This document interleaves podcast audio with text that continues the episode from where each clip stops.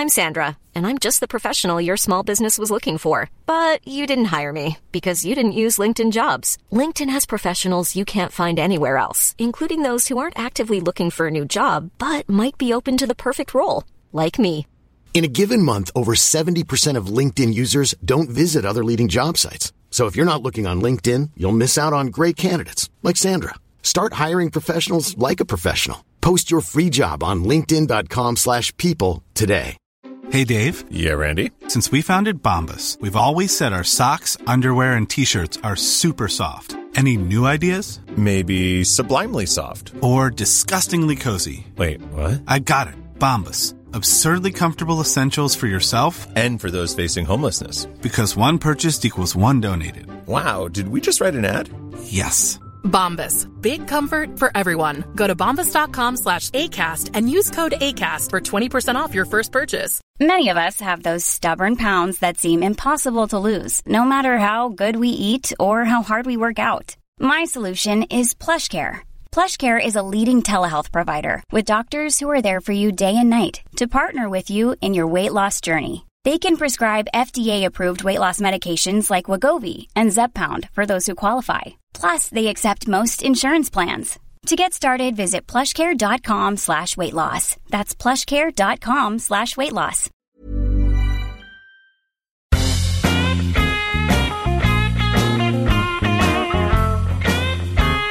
You're listening to Wood Talk Online, a podcast for woodworkers by woodworkers.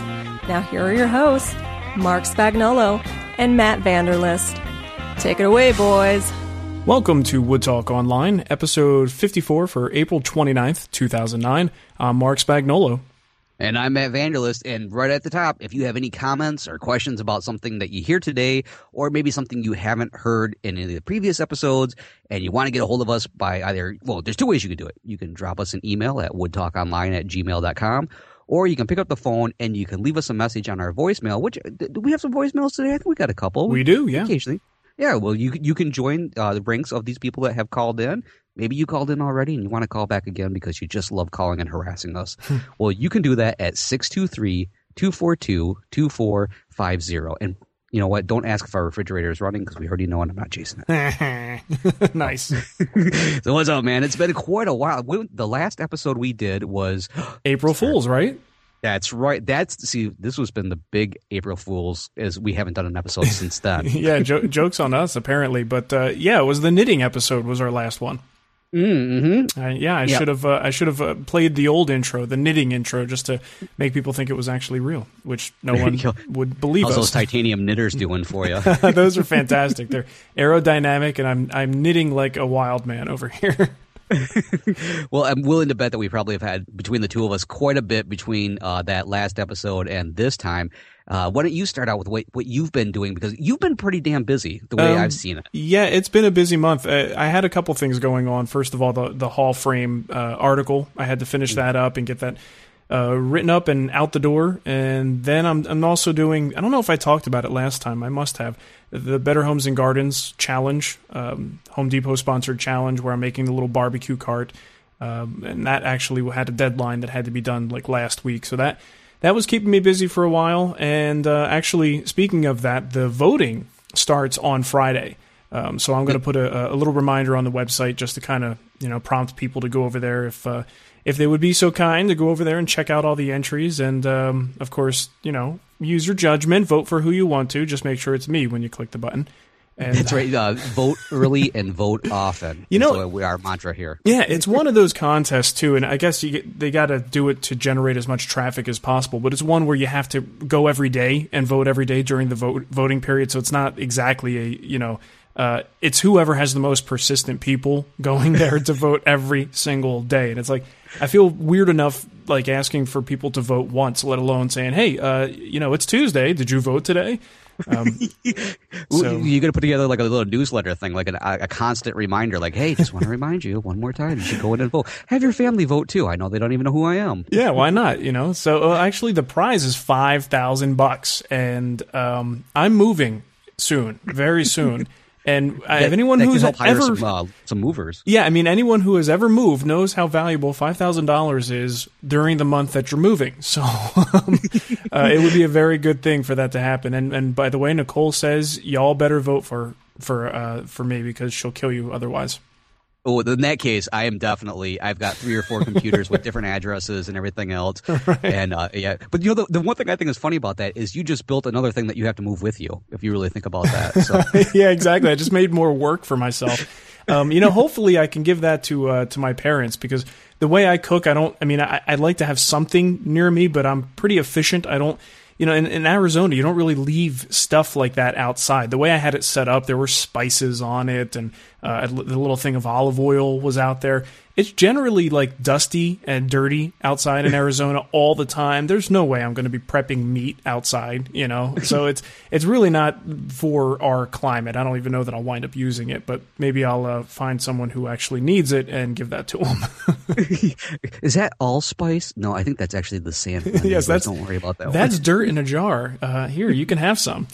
So yeah, Actually, here in the Vanderlist household, that's a normal uh, cooking spice. As I'm trying to put them on the grill, and they always somebody's hamburger always ends up on the ground. I was watching that uh, show last night with Andrew Zimmern and the the one where he um oh, what the heck is it called where he eats all the crazy crap on like the is that Travel like, Channel. Uh, oh, not adventure eating or something. Yeah, I know which one you need. Like scorpion on a stick. yeah, I mean, and, and I guess they have a new season started now. I love that show. I love watching that guy eat like intestines and and penises and just the most disgusting stuff you would never even put anywhere near your lips. And he's like, oh, it's good. It, it's you know. Anyway, totally getting off course. Um, you know, the only That's other cap- thing I, I wanted to to mention real quick was, did you get in the mail? And did anyone? I'll show it to the the webcam. Did anybody get this Woodworkers Journal DVD in the mail? No, Okay, it's just a little DVD. It's uh, well, I say little, but I haven't actually watched it. It's got 15 chapters, and it's basically just uh, just some of the chapters: introduction to carcass and face frame construction, know your materials, cutting sheet goods, all the way down to shelves, cabinet top, crown molding, and staining and finishing. So it's it's called the Essential Woodworking Techniques. Now, what was interesting about this was I got it in the mail and I was like, "Oh, cool, a free DVD." And I, it took me like I don't consider myself a complete dummy. You know, I'm not the smartest guy in the world, but I'm also not the dumbest. So I'm reading this thing. It took me like five minutes to figure out whether I actually had to pay for this, whether I was expected to send it back, and whether, like, if I kept it, would I be charged for it? It was one of those very confusing marketing things where they send it to you, and I was like, they cannot be expecting me to actually mail this back since I didn't didn't ask for it in the first place. So and you start to read it, and basically what they're saying is if you like it and you want to basically sign up for a series of these things, you could send in a check and you'll keep this one, but you'll also be then sort of subscribed. Um, if you don't want it, if you would be so kind as to mail it back, that would be great. But if you Oh, yeah. don't mail it back, that's okay too. Enjoy your free gift. But it, it was very confusing. I'm like, what the hell am I supposed to do with this thing? Um, so as far as I'm concerned, I got a new DVD, and it's it's going to be awesome. So and I'm, and I'm going to send it to all my friends, and we're going to check it out. yeah, someone says it's like Columbia House. It, it, was uh, kinda. It just reminded me of that, where you feel like you're obligated. But but I will say, I'm not. I don't mean to misrepresent it. You they will not charge you if you keep it. They'll just sort of make you feel a little bit guilty about it. Yo, I got something like that a while ago. There's like one of those like guild wood- woodworking clubs or something like that. You know, some really odd thing. And it was the same thing. I got this DVD and I'm like, I have no interest. I didn't want this. And I, I did that. I ended up like, I ended up throwing it away because it was really nothing that I, I thought would be of inter- any interest to me. It was really just an odd topic. Yeah. Now that I think about it, it's probably something that was really interesting. But I ended up just throwing it away. And ever since then, that was like three months ago, every single month I get a, Hey, did you receive our DVD? Are you interested at all? If you already sent the check in, just ignore this letter. If you haven't and you want to send the DVD back, we'd really appreciate that. I'm like, oh crap. Ah, crud. Yeah, it's the you know I guess they got to do something. It's got to be an incredibly difficult time to be um, a print publication at this time, so they have to do something to I don't know spur things on. But there's a I don't know. I'm not going to get on a soapbox about it, but I think you guys know what I mean. Right. Yeah, definitely. That's like when I, I subscribed to the Time Life woodworking series at one point, and that's the way that was. It was like, your next issue is coming up. I'm like, oh, do I really need that one? Oh, Yeah. Maybe I do. Oh, what the hell? That's the way they do it. So hey, Yep. man. More importantly than all that crap that I did, what what happened with your class? You just had the class, right? Yeah, we just had it this weekend, and Awesome. uh, it, it was it was a lot of fun. I, I've never been to the Marc Adams School before, so that was just an experience all its own. And uh, I have to I have to tell you, I was really impressed. I've got some I've got a little bit of footage from uh, the school itself. Um, there were there was just two classes going on. There was the uh, Chris Schwarz, Thomas Lie-Nielsen uh, um, hand planing class that I took, and then there was another one that was a one day class at the opposite end of the school that was a uh, routers like getting the most out of your router. Okay. Um, and so that one sounded pretty interesting too. But I mean, the, the tool room is just the only way I can describe it. It's almost like if there was like a woodworking hangar, like what you expect to have like the woodworking airplane. Oh, no in kidding.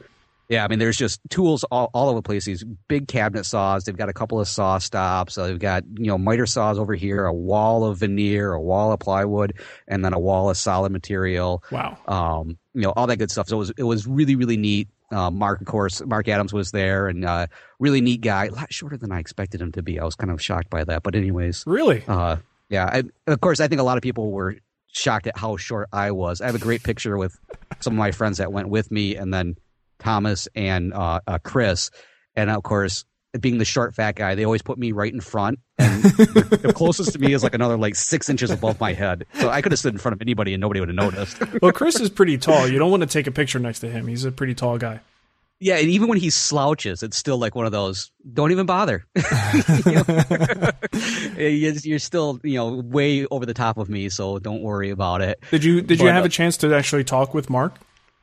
Um, I, I talked with him just for a second. Just, hey, Marc, do you mind if I take some photos? Because he was actually running around like a madman, and from what I understand, he's pretty much that way all the time because he's so making sure that whatever class is going on has absolutely everything that you're going to need. Yeah. You know, so he, I mean, he's he's a, an excellent host in that sense that he's he's on top of everything. It's like Awesome. you know, you know, there's a bird outside that's too loud. I'll go take care of it. You know, and he runs out there and literally, I think there was a neighbor that was out mowing the grass on Sunday, and it was like one of those, "Hey, Marc, that lawnmower is really loud."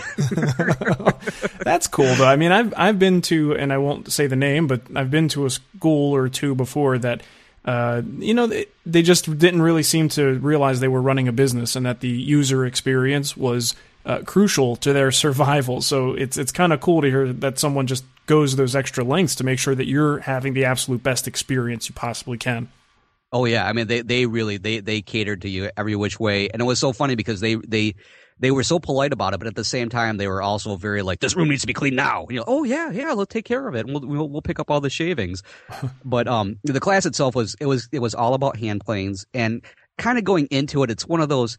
You know, you you have those moments of like doubt where you're like, I know I know this subject, but maybe I don't know this subject. Not as much as you think you do. right, exactly. And you, so you're really nervous. You're going into it. You're like, oh, it's gonna turn out that I screw up everything, and that's the way I felt going into it. But surprisingly, I felt very comfortable in there, and it turns out that the things I was doubting myself on, classic example. Okay, I, I I'm always have this problem when I flatten a board with my hand planes that um. I always end up kind of like with with a smiley face. It has a very convex, you know, uh, shape Sure. down the center of it, and I'm Mhm. like, the way I do it to make sure that it stays flat is I'll suddenly hit the two high ends on either side, and then that makes it flat. And I'm always like, I must be cheating. I have to be doing it wrong. The masters would never do it this way. So on Sunday, we're actually flattening a board. I run into this problem. So finally, I put my tail between my legs and I walk up to Chris and I'm like, Chris, I got this smiley face, blah, blah, blah. He goes, Oh, we'll just do this. And he does it. He knocks it down on either side and he hands it back to me. I go, No, that's not right. That He can't goes, be right because that's what I do. right. That's exactly what I said. He goes, well, it, it is right. He started laughing, and I was waiting for him to hold up the board and go, he's a moron. Look what I fixed for him. nice. Well, that's good. Good reassurance, though. Right. Oh, it is. You know, and, and it was, it was, it was definitely a class like that. You, you get to know everybody around you. So even if they're total strangers, you know, you have a good time. Everybody's, you know, the camaraderie is just flying. So it was definitely really, really good. The, the one thing that came out of it is I don't know if anybody's seen the post over at Woodworking Magazine about um, some ham-handed guy uh, bananaing his uh, sole on his hand plane. I did read that. Yes. Yeah, if, if you guys haven't figured that out yet, by now, you know the person.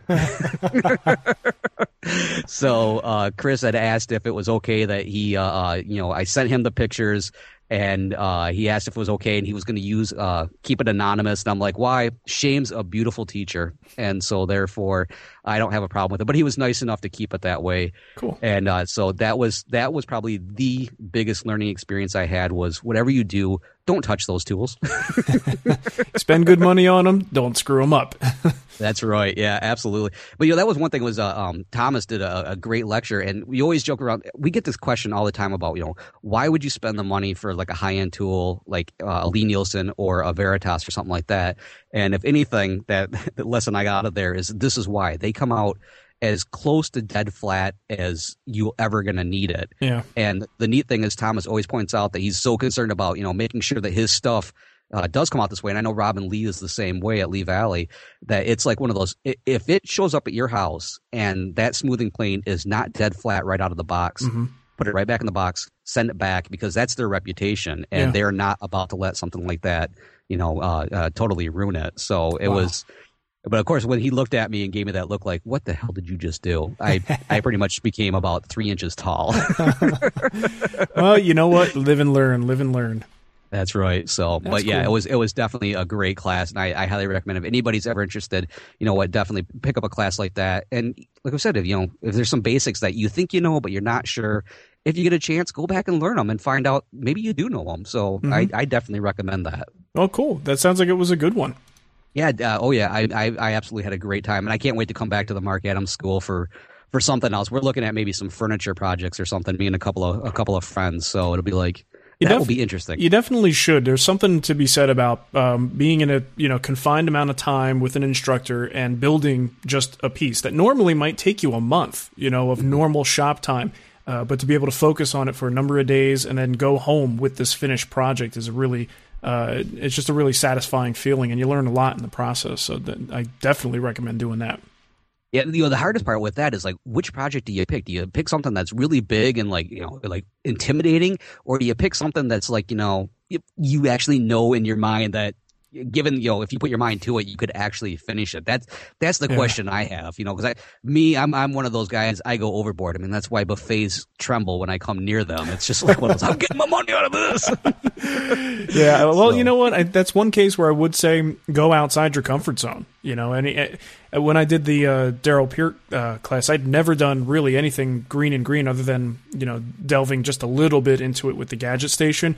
But I really wanted to challenge myself by doing something that's completely off the wall from anything I've ever done. And I mean, the the teachers usually the instructor is you know there to guide you no matter what level of experience you have and you should be able to arrive at the finish line and still have a reasonably good product to show for it. So, um, do something that is the furthest away from stuff that you've done before because you'll walk away from it learning the most.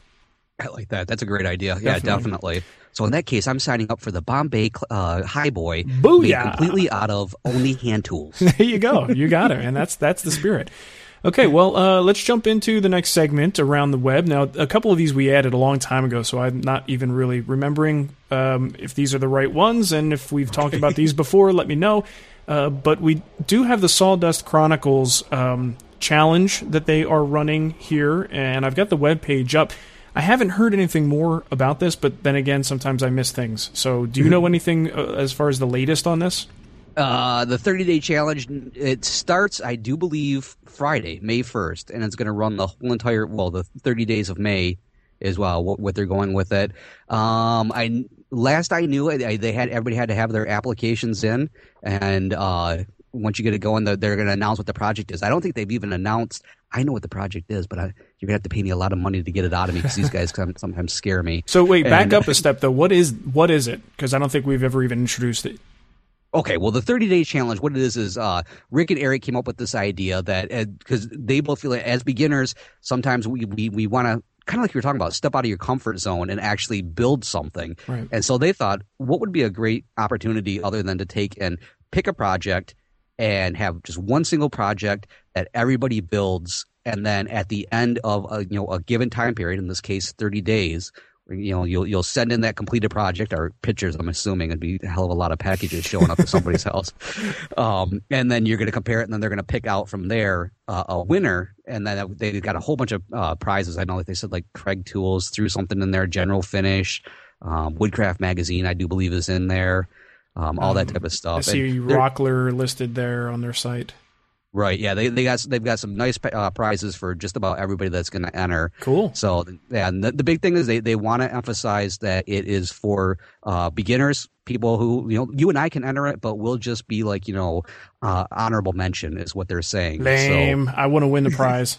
I know I did too. I'm, I'm going to do a pseudonym. it's going to be like you know Mark V. yeah, yeah. We'll just we'll just make up names and enter. That'll be fun. Right. Yeah, so I guess it starts on Friday. Oh, I shouldn't have said that. Now they're going to be onto us. no, it looks pretty cool. I, li- I like the concept. Um, so after you fill out the application, do they call you in for an interview afterwards? And um, I'm assuming that, or maybe they email you. Okay. I'm, not sure. I haven't gotten my application back yet. there you go. Yeah, it looks pretty cool. Check it out. We'll have the link in the show notes for that. So if you uh, consider yourself to be a beginner or you just want to participate, it sounds like you could jump in there and uh, you know, do this project. And you know, for there's a lot of projects out there that, regardless of what skill level they might be classified as, it's something that I've never made before. You know, so right. that in and of itself means it's something that could be very fun to build. So regardless of your skill level, it sounds like it, it might be worth jumping in there and, and having some fun with it. Right, absolutely. And there's there's a whole bunch of beginner projects that probably beginners are going to do better than I would. So you know, it, it's again, it's just it's an opportunity to build, and who doesn't like an opportunity to build? So I, I, say up. go for it. Yeah, definitely. Um, we got another one in there. If you want to grab that, I'm not even sure if I put that in there or you did, but uh, let's I don't talk remember about that it. one. So well, I'm not even sure what it is. it's tooltalker.com. Uh, okay. okay. Well, I'm I, going I, to it right now. Yeah, I think it, I think I must have put this one in there. Um, Tool Plus is, and these, okay, I'll make sure I get all these URLs right. Uh, it's a tool uh, website where you could buy tools. And it's, okay. it's uh, imagine that. woo, uh, tools plus.com and that's where you buy the stuff. But uh, a lot of these tool companies also have blogs where they talk about the tools and uh, give you more information on the tools and sort of expand on the concept there, uh, which is really okay. cool. So Tool Plus's um, uh, blog is Tool Talker, and it's uh, tool-talker.com. And it's a very simple, straightforward website with a lot of uh, product reviews, and they've even talked about the Wood Whisperer on there. And this I just passed by that one. Yeah, yeah they did. That? Um, and they, they go over some of the latest and greatest stuff, and you know who can who can't get enough of uh, you know tool talk. So it's uh, the blog for tool enthusiasts at tool tool-talker.com. So if you get a chance, uh, check that one out. Sweet, yeah, they've got some pretty good topics here, like save with reconditioned tools. Now, there's an idea that probably puts a chill down occasional spines, but yeah, something depending on the company, yeah. Um, but no, it looks like a good site, so I will definitely be back there again. And um, yeah, good stuff. Check it out. Sweet, you know, there was one that I was I was looking for, and I can't remember. I think I saw this on. Uh, uh, Dude Craft, which is becoming one of my favorite things in the world. Just learned the other day how to take flowers and smash them and make a print with them. It was really cool. Nice. But they had one, I think it's Makita Drills. They went ahead and made this gigantic, like, one whole giant wall using just their drills, and they did like a relief, not even a relief carving. They just drilled holes and made it look like an advertising. Mm-hmm. I just thought was, that was like one of those really odd things that you're like, huh, you don't see that often. Nice. that. I'll have to find that. We'll make sure to put that in the links in case anybody's interested or just rolling your eyes and like want to figure out what the hell he was talking about. So, faux show. All right. So. Uh, we got some news, right? There's some uh, some yep, things going on in the woodworking community very soon, and the first one is. Uh, most of you should know this if you've been around for more than a year. Um, Safety Week is coming up next week. It's uh, woohoo! Safety Week. Everybody loves Safety Week, right? Who doesn't want to talk about being safe? That's right. I, I or rubbing it in and saying, look, look how bad I hurt myself on this one. Don't ever do like I do. you know, Safety Week is great because it, it, it, always, I get the stories from people and pictures as well, which is fantastic if you get them right before dinner. Um, but I need that then. That's that's my new diet plan. but yeah, yeah, exactly. Uh, but they basically people send these horror stories of things, and I, I, mean, not to make light of it, it's really bad stuff. That's either injuries or you know shop disasters, and they offer it up as an example to sort of allow people to learn from them. And that, although you know, I kind of look at it and go, safety. You know, how many how many things can we possibly cover? How often? You know, do we have to do this every year? You know, so I want to make it fresh each and every time we do it. So, um, you know, the way, these pictures usually just inspire ideas because when someone has a problem, you go, you know what? Maybe that's a topic we need to talk about because look at what it did for so and so. So, so I got some fresh ideas and, and some videos I'll be doing, and um, I know Pop Woodworking and Fine Woodworking are going to be producing some content for the week, and uh, the whole blogging community uh, hopefully will jump in and at least do a couple posts here and there. And anybody who does, I'm going to aggregate all the information at the Wood Whisperer, and you'll be able to get all the links for that every day throughout the week. And the coolest part, I think, because free stuff is cool, uh, Eagle America is going to be giving us um, items to give away each and every day of Safety Week. So if you are on the website and, and hanging out and uh, basically submit your name on the um, the Wood Whisperer giveaway form, the standard form that's always on the site, you'll be in the running for for that contest. So um, looks like a good thing. And I just remembered something. Uh oh. Hold on a second. Okay, we'll wait. I, I got to reach. I didn't remind anybody that the Wood Whisperer giveaway for this month is the Fine Woodworking Archive on DVD. Ooh. So, speaking of giveaways, and uh, not to, uh, to change subjects here, but this is available. You and you have like how many more days in this month? Uh, today's the uh, yeah, like two or three. Okay, so get this in before the end of the month at the Wood Whisperer giveaway. Put your name in, and you'll have a chance to win the uh, Fine Woodworking Archive, which is pretty freaking cool, dude. Isn't it like every single episode or, episode Yes, issue? every episode of the magazine, correct. okay, sweet. Uh, but yeah, get get that in. And next week, uh, it, it- yeah, if you enter next week, you'll be eligible for the Eagle America giveaways. Sweet. You know, that, the one thing I, I really like about Safety Week is it's it's so easy to get complacent and just you know totally relaxed about all the, the safety issues we ever talk about. Mm-hmm. I mean, how many times have you heard somebody talk about kickback? Oh, I'm so tired of hearing about kickback. And it's Yeah. like, yeah, well, just wait. Have you seen that one commercial? There's a commercial out there that is just so great because the guy like actually. It's not so much kickback as it is kick forward, Yeah. and this board goes flying out and nails the guy right in the rear end. Yes, I did see that. I laugh even though I'm not supposed to, but I can't stop. Yeah, it's it is funny, but it, it does remind you. And, and the thing is, no matter how many times, it, it, even it's one of those things. The more you hear it, you can sometimes become complacent to it because you tune it out right. until something happens and you go, "Uh oh, you know, I need to pay more attention to that." So it's uh, it's just something that we really can never let off of too much. You got to just keep reminding yourself to to stay safe.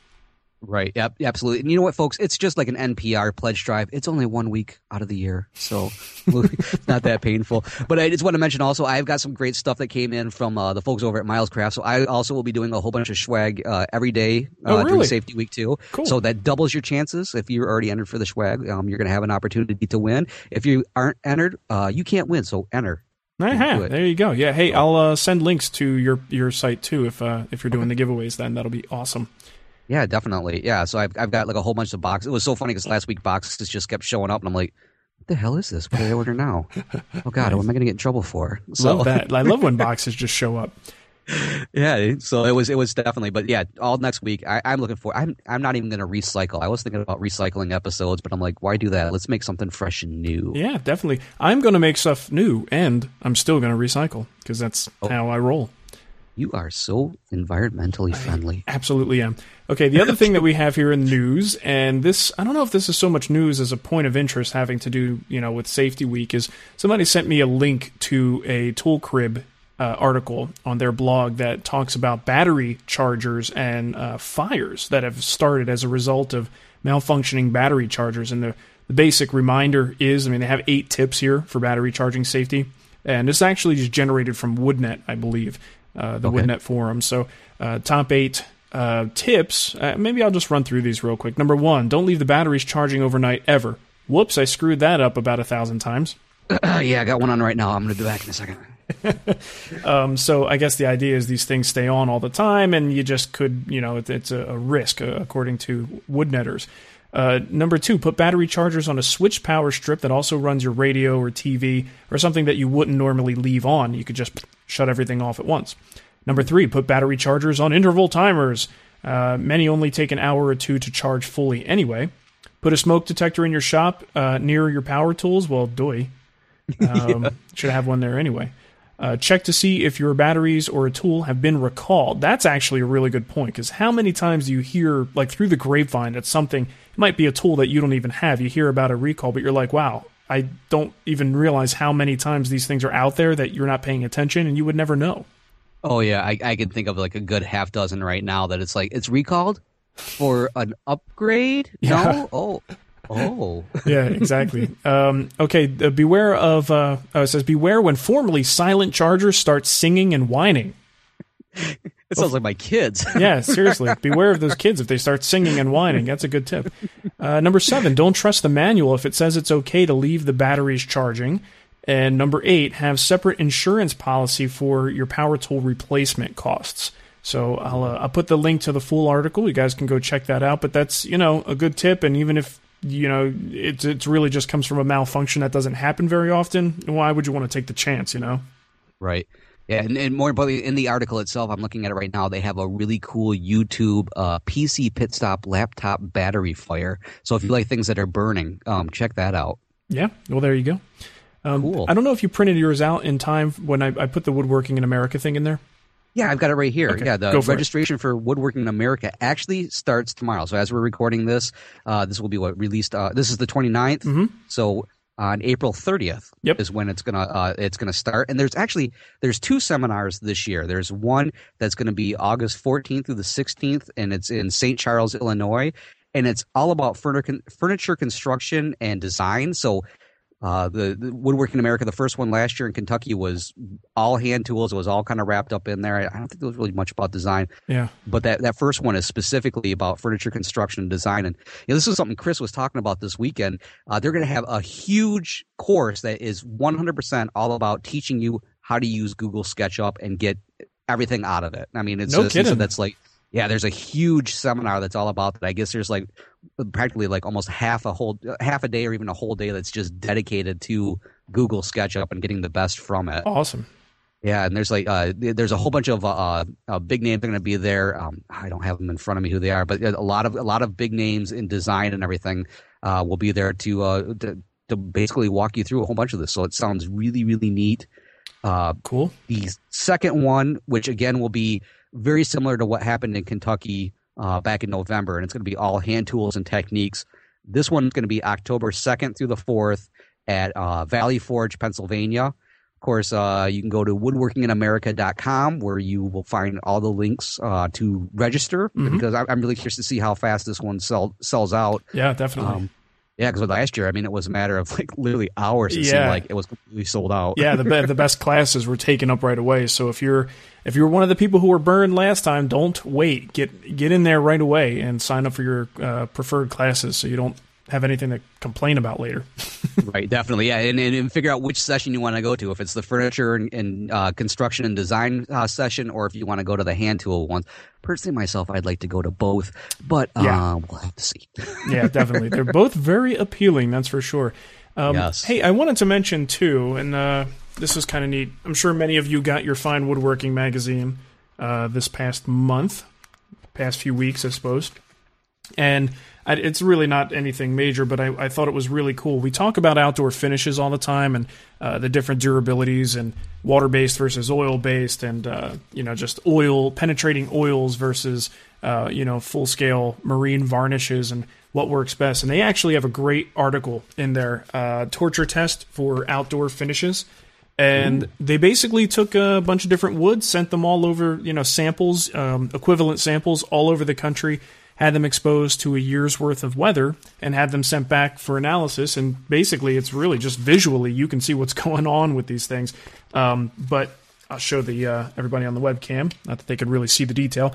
But they go through and test a bunch of different finishes and tell you pretty much just you know with real evidence which one held up the best outside. Sweet. Yeah, it's great. Nice. That's perfect timing since we're heading into those months when everybody's outside building projects. Yes, they are. And uh, they tested Watco exterior, uh, ZAR outdoor polyurethane, uh, water based polyurethane, I'm sorry, uh, Man O' War, um, spar varnish, Epiphanes, and which one do you think won? Which one do you think was the best? The one that has spar in it. That would be not correct. Um, Really? Yeah, that actually didn't hold up very well at all. Uh, See, a lot of times, like the the the Man O' War um, spar varnish is I kind of put that up there with the Helmsman, the Minwax brand of spar varnish. Those are just not very good um, when you compare them to like the true marine varnishes, which you can't get that easily. You have to order them online. Um, you know, so something like Epiphanes is, is significantly uh, better product, and this test actually showed exactly that. The Ep- Epiphanes came out on top, big time. Um, so really cool article. At least you know to to answer that question of you know which one of these things is going to hold up. It's actually one of the more clear cut uh, articles I've seen in a long time on as far as which one is the one to use. Yeah, because I mean, if, if you go off of just you know labels themselves, like who's really going to do that? Oh, well, I do, but um, you know, that's not really going to help you out because, of course, every manufacturer wants to tell you, you know, that theirs is the absolute best one. And I'm always blown away when something that you know kind of the maybe the one that you least suspected, you know, to be, to be, to be the best one actually yeah. ends up being the best one. Right. Yep. What was that? The a long time ago they had a, a varnishing sort of head to head thing like that, and they determined that um, what was it? The Minwax wiping polyurethane was the best finish, even compared to like tried and true and general finishes and all this other stuff. Um, but you know, those tests are kind of you just never really know. This was just basic. Look, we're going to follow the manufacturer's instructions. We're going to slap the stuff on there. We're going to let it sit for a year, and then we're going to look at it. you know, and right. you could you could tell visually what's going on and which ones have held up. So it's a pretty pretty good test. Nice. Yeah, I like. I it. like it when they do good tests. Good tests are good. Okay, uh, let's see. So we have some sweet deals. Actually, we have a sweet deal. Um, yeah, this one, another one from Peachtree. I got this, I think, this morning actually. Fifty nine. Don't know how they do it, man. They, they they they put those things out there, and nobody can beat them. I can't beat them. Yeah, they're like the crazy Eddie of woodworking. It's amazing. uh, 59 inch parallel pro clamp. These are the ones that are like uh, the Bessey imitation ones, but from what I mm-hmm. hear, they're actually really decent. Uh, the regular catalog price for four of these 59 inch clamps is 149 and they have a special offer for 104.99. So it's uh, what 45 bucks. That's pretty. That's pretty darn good. So I'll put the link in the show notes for that if you guys want to take advantage of that sale. Sweet, yeah. I, I, went out looking, and I guess maybe I was just a little too late on the sales or something. But I, I really didn't find anything. So sorry, folks, I can't contribute to the uh, to the the sales. No, no, no problem. Um, you know what? We do have an email. Do you, if you want to read that, that's actually. I threw this in there just because I thought it would be good for us to discuss this. We've got to always have a lot of new people uh, coming in and, and people who are new to the craft. So uh, hearing our replies to this might be a little bit reassuring. Okay, yeah, definitely. Yeah, uh, th- this is a really great one. Uh, this comes in from Zach, and Zach was asking, I just recently began listening to your show. So if a similar question has already been asked, I apologize. Anyway, I'm a very I'm very new to woodworking and I've become a bit discouraged as of late when I'm working on a project and things don't really come out as I had planned or I just flat out destroy something. So did either of you guys experience anything like that or do I just really need to slow down and think things uh, through more? And uh, you you want to go first on this because uh, sure. this is like one of those. oh, I think everybody knows this answer. yeah, I mean, I think we all go through this. It's a matter of you know just kind of getting your bearings in the shop, getting familiar with the materials. Even when you think you've got something down, you could try a different wood, and all of a sudden the game changes. Uh, if you've been working with pine for a year and then you switch over and you know someone hands you some bubinga, you're in for a little bit of a shock. Um, yeah. You know, there's just so many variables to what we do um, that I don't think you should put the expectation on yourself that you should just get it all down that that quickly. Um, so yeah, I would I would focus, and, and I don't think it's bad to focus on one material first because that'll kind of let you remove that as a variable. You know what to expect from the wood. Now let me focus on the different techniques and my personal technique. Um, you know, I also recommended to him that he start doing uh, test runs. So instead of, you know, let's say you're making a door, well, cut some extra stock, and when you're cutting your rails and styles, uh, if you're doing some joinery, use the test pieces to confirm that your setup is correct and make sure that the joinery fits right. Then, once you know everything's perfect and you've determined that it's the right way to do it, then you use your good stuff. Um, you know, and I still do that now. It's not like um, I think anybody who really thinks the process through realizes it just makes sense to do test runs, whether it's finishing, whether it's uh, uh, cutting joinery. You want to make sure that you've got everything dialed in before you use your good stock, and and that's really um, it's not that we're not going to make mistakes. It's just that if we're going to make mistakes, we're going to make it on on scrap and not on the actual stuff. So right. you just don't really pull the trigger until you're absolutely sure you've got everything dialed in. Um, but you know what? Disasters still happen. I mean, uh, back to the gadget station was my most recent one. Uh, where I screwed up and just ran the, the grain the wrong way against the bit. It snapped and boom, I pretty much destroyed the top rail of a door. And fortunately was able to repair it, but it was pretty jacked up. so, uh, it, you know, it's it's it's just something that will, you know, you always have to to keep your wits about you to stop abs- absolute disasters from occurring. But the bottom line is, you know, poop happens. Exactly. I mean, if, if any woodworker, no matter what level, especially especially if an advanced guy is telling you he doesn't make mistakes, he's straight out lying. You know, uh, I mean, that, that, to me, that's one of those things. Just like we were talking about, like with the whole thing with what class should I take next when I take a class, and you know, kind of pushing myself out of that that that comfort zone. You know, yep. there's so many times that I get discouraged, and probably a lot of times when I get discouraged, the best thing I should either do is just simply walk away or maybe just turn to a different aspect of what I'm working on. Because I know as, as, a beginning woodworker, man, I wanted to do absolute, I still want to do absolutely everything, you know, right now. But it's like one of those, you got to, yeah, you have that process where you have to kind of think things out. And mm-hmm. like you said, you know, set up your tools, do some test runs, figure out what it is.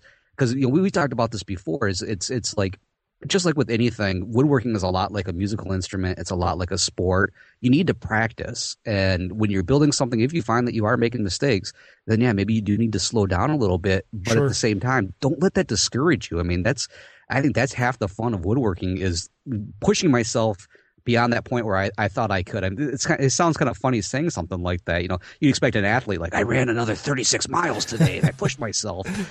as a woodworker, it's really true. If there's something you want to learn, you know what? Just get in there and actually make that attempt to, and don't be afraid of the discouragement because I got news for you. I still get discouraged on every project I work on. There's at least one or two aspects that just absolutely I want to chuck something across the room and just yeah. walk away. Yeah, and I've I've always talked about the hump of a project. You know, you, you start out real strong, you feel good about it, and you're cruising through and then you get into the sort of the drudgery of it you know the the things that seem like they're, they're just never going to end you know where you make a mistake and you get a setback and then you have to go again.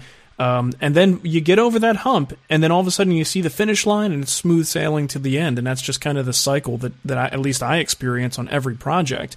And mm-hmm. uh, you know and even now actually got a great example. It's sitting on the bench right now uh, a couple days ago, um, my mom asked if I could refinish her um, alder table that I made, their kitchen table, and it's I put a um, a Precat uh, uh, what the heck is wrong with me?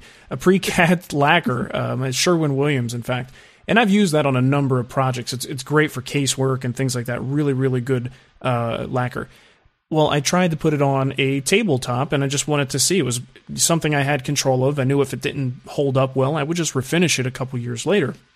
Well, it's been a couple years and um, it just didn't hold up that well. So it was time to refinish it. So I decided to, to put some polyurethane on it and I sanded it all down. Excuse me, I'm drinking too much water and it's causing me to have a little bit of gas.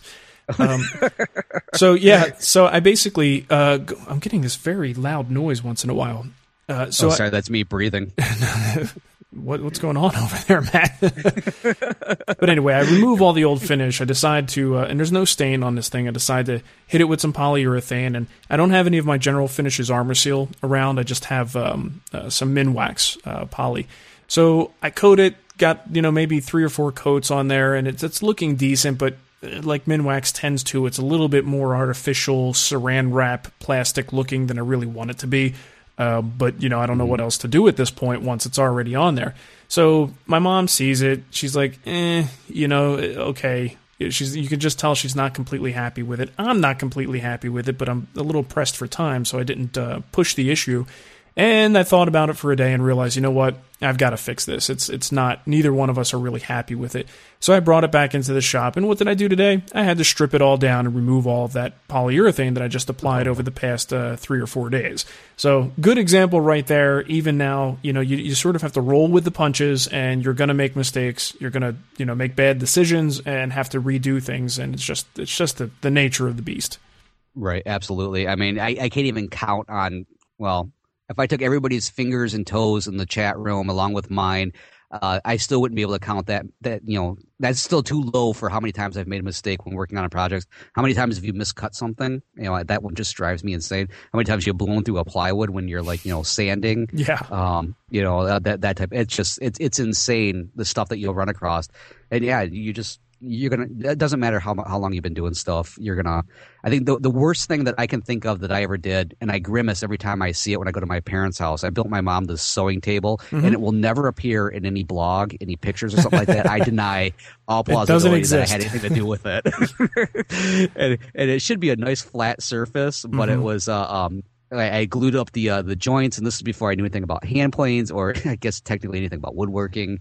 And the uh, joints weren't quite right, so I wanted to level out. So man, I hit that with a sander. So now she has the most rippled surface ever on that thing. I mean, you can run across it, and there's like those those uh, ripple uh, things on the side of the expressway are smoother than the, what this thing is.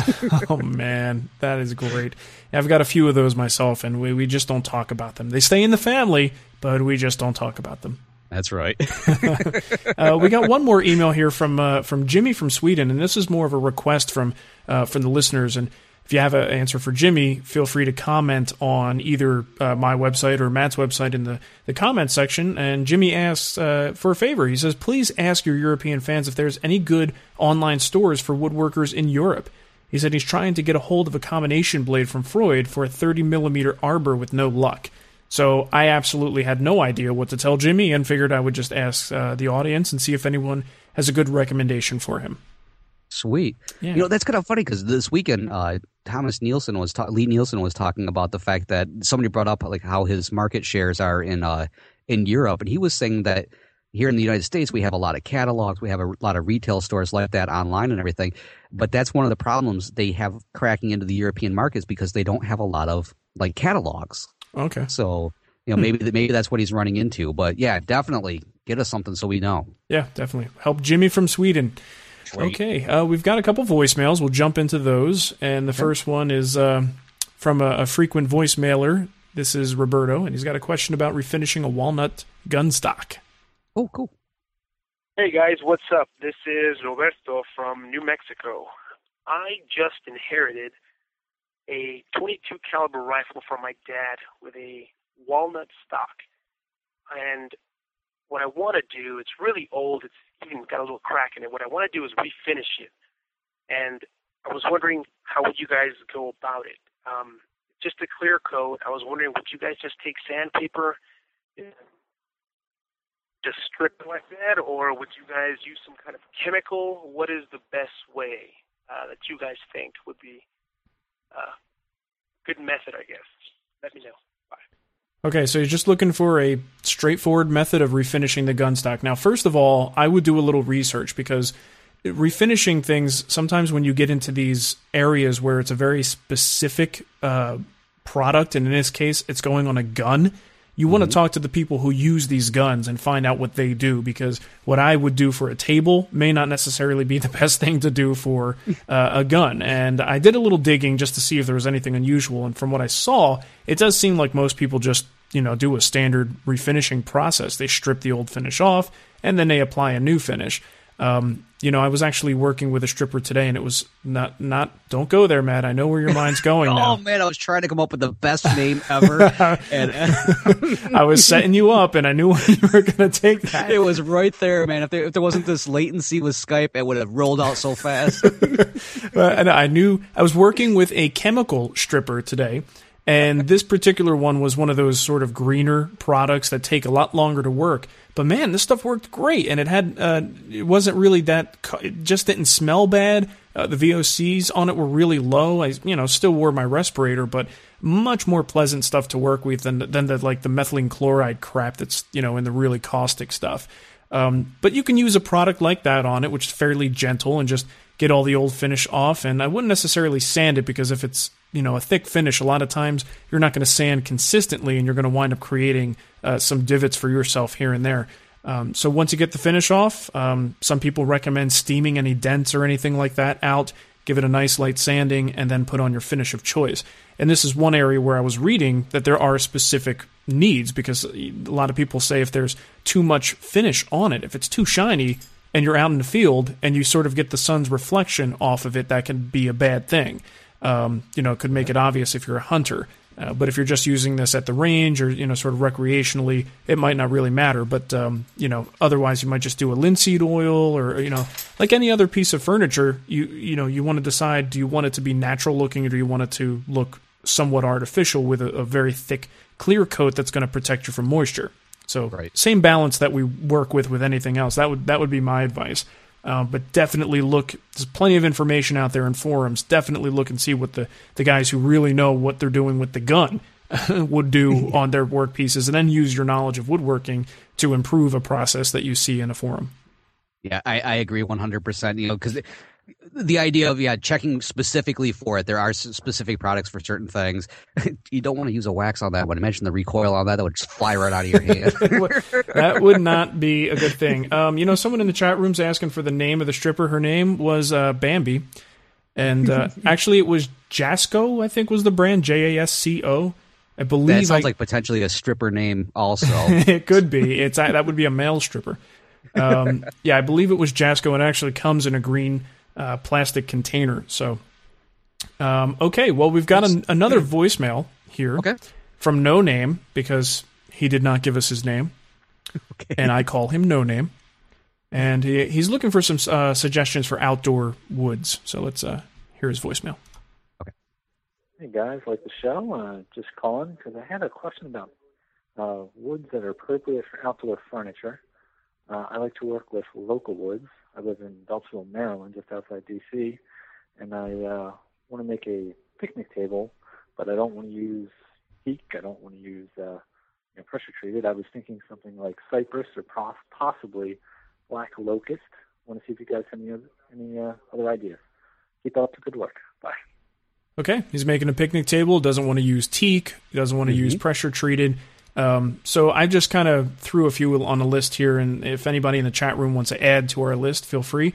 Uh, but a few that I found here uh, were Alaskan yellow cedar, and I've got some of that that actually someone, uh, uh, a friend of the show, sent to us that I'm hopefully going to be able to build something with because it looks really cool.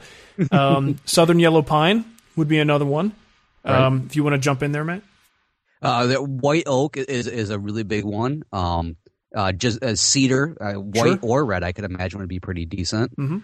Uh, cypress, which is uh, that's that was actually the first one that popped into my head was cypress, and I've never worked with it, but it, it looks pretty darn neat. Sure. Uh, yeah, he mentioned teak, which was something he said he was trying to stay away from. Kind of pricey, yeah. yeah, Actually, yeah, the uh, rest of this list here gets a little bit pricey. I was gonna say, I'm like, whoa, wait a second. Uh, then, then you go to uh, Ipe or Ipe. Uh, I say Um, eBay, you say iPay. That's right. And either way, it's going to be one hell of a heavy uh, uh, table. Yes, it would it's not blowing over in the wind, that's for sure. right.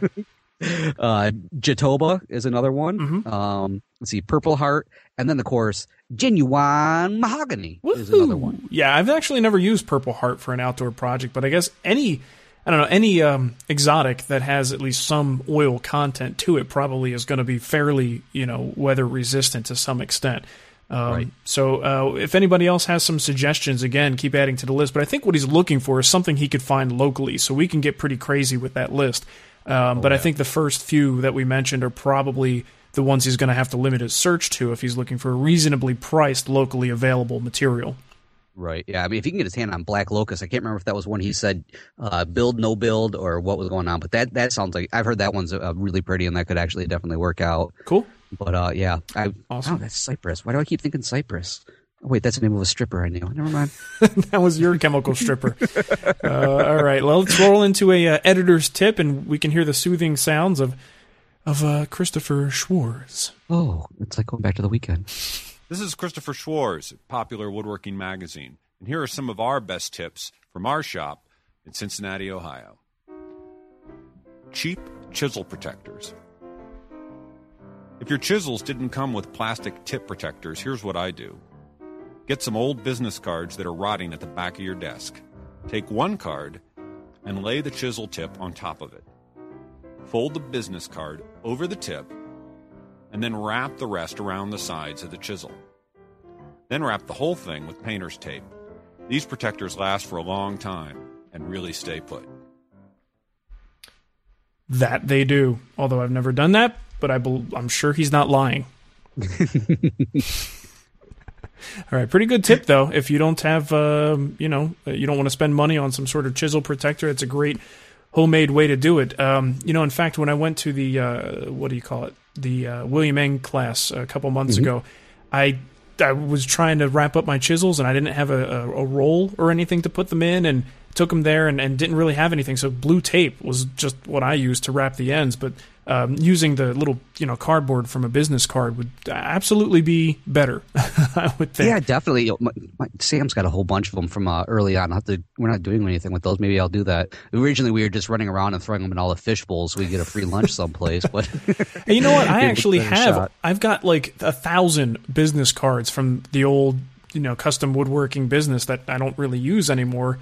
I could totally use those for that. That would be fantastic. Or I could just sell them on the website as chisel protectors for like. I was just gonna say that'd be a great way to like you know raise a little money for the big move. There you go, like a nick a nickel each. Man, they would sell like hotcakes. That would be awesome. Oh yeah, definitely. Yeah, you know, 'cause I think that's an even better idea than the. You, you see some of those replaceable ones, like the universal chisel guard tips. Right. And I hate those things because the funny thing is they've got this little like cutout. So like as I'm putting the chisel into it, I swear the chisel always slips out because it never exactly matches up the size that I need, and then I end up cutting myself or damaging the the chisel. So I think these would actually work out better. Well, there you go. Nice. Well, I think that's about all we have. Everybody wants to stick around afterwards. I'm going to play a few uh, voicemails that were just sort of comments and tips from uh, listeners and not really questions, so we don't need to be live to do that. But um, I appreciate everybody coming out. It was a wonderful Wednesday evening, a great way to spend my time. I enjoy this. Definitely. Sweet. I did too. I, I enjoyed seeing all of your shining um, avatars. All of your beautiful shining avatars, and we have like eight to choose from. so you'll see a lot of repeats. Uh, why don't you give them that contact info, and we will roll our own bones out of here. All right. Well, if you need to get a hold of us because, like I said, you you you heard something today that you want to comment on, or you didn't hear something, uh, go ahead and drop us a line at woodtalkonline at gmail.com. Or, of course, if you want to pick up the phone and leave a voicemail like the ones that you heard just now, or the ones you're going to hear in just a second here, 623 242 2450 and we will play your voicemail. Please leave your name so we know who you are. So if it's something really ridiculous, we can make fun of you. So, anyways, Absolutely. All right. Thanks for coming out, guys. And Matt, it was great talking to you, and we will reconvene in about two weeks, I think. sounds good. I'll see you then. All right. Take care. Hey, Marc and Matt. You guys are awesome. You guys make woodworking all the more fun. Listen, this is Eric, just outside Chicago, with a quick tip. Uh, call it crazy, but I find sanding to be therapeutic. And uh, with my shop being just outside Chicago and not uh, heated, it gets pretty cold out there. So sanding inside to keep the cus- dust down. I've hooked my random orbit sander up to a water-based vacuum. Man, you can stand all day inside. It doesn't make any dust at all. And you, and because it's water-based, there's no filter to get clogged. When the slurry gets a little thick, you stop, empty it, rinse it, fill it, and start right up again. And uh, it works real good and the slurry makes uh, take it outside. Slurry put it around about a bottom of the bushes. Honey, look, free mulch, more money for tools. You know what I mean? Hey, keep up the good work. You guys take it easy and keep up. Bye. Hey, Marc and Matt, this is Brandon, and uh, been a long time listener. Been listening since the very first episode. And with that being said, I wanted to um, share something that I came across my thoughts as I was listening to an episode um, uh, not too long ago, maybe the last one or two. Someone had a question about um, reducing or eliminating snipe on uh, their boards when running through uh, a planer. And I want to say one of the best things I've been able to do is I just grab a buddy and have him catch my boards on the other side, uh, the outfeed side, as I run boards end to end um, through the planer. Yeah, your first one and your last one will have snipe on it, but if you've you know got a series of boards, you can run them end to end and and reduce all the snipe on the other boards in between. So that's something that has worked well for me, and um, and it kind of speeds up the process as well. So um, uh, it's a good time to have a buddy in the shop and talk shop and share ideas and stuff too. So anyway, that's just the idea that I had, and I thought I'd like to share. And keep up the good work. Thanks. Bye. Planning for your next trip? Elevate your travel style with Quince. Quince has all the jet setting essentials you'll want for your next getaway, like European linen, premium luggage options, buttery soft Italian leather bags, and so much more. And is all priced at 50 to 80% less than similar brands. Plus, Quince only works with factories that use safe and ethical manufacturing practices. Pack your bags with high-quality essentials you'll be wearing for vacations to come with Quince. Go to quince.com slash pack for free shipping and 365-day returns.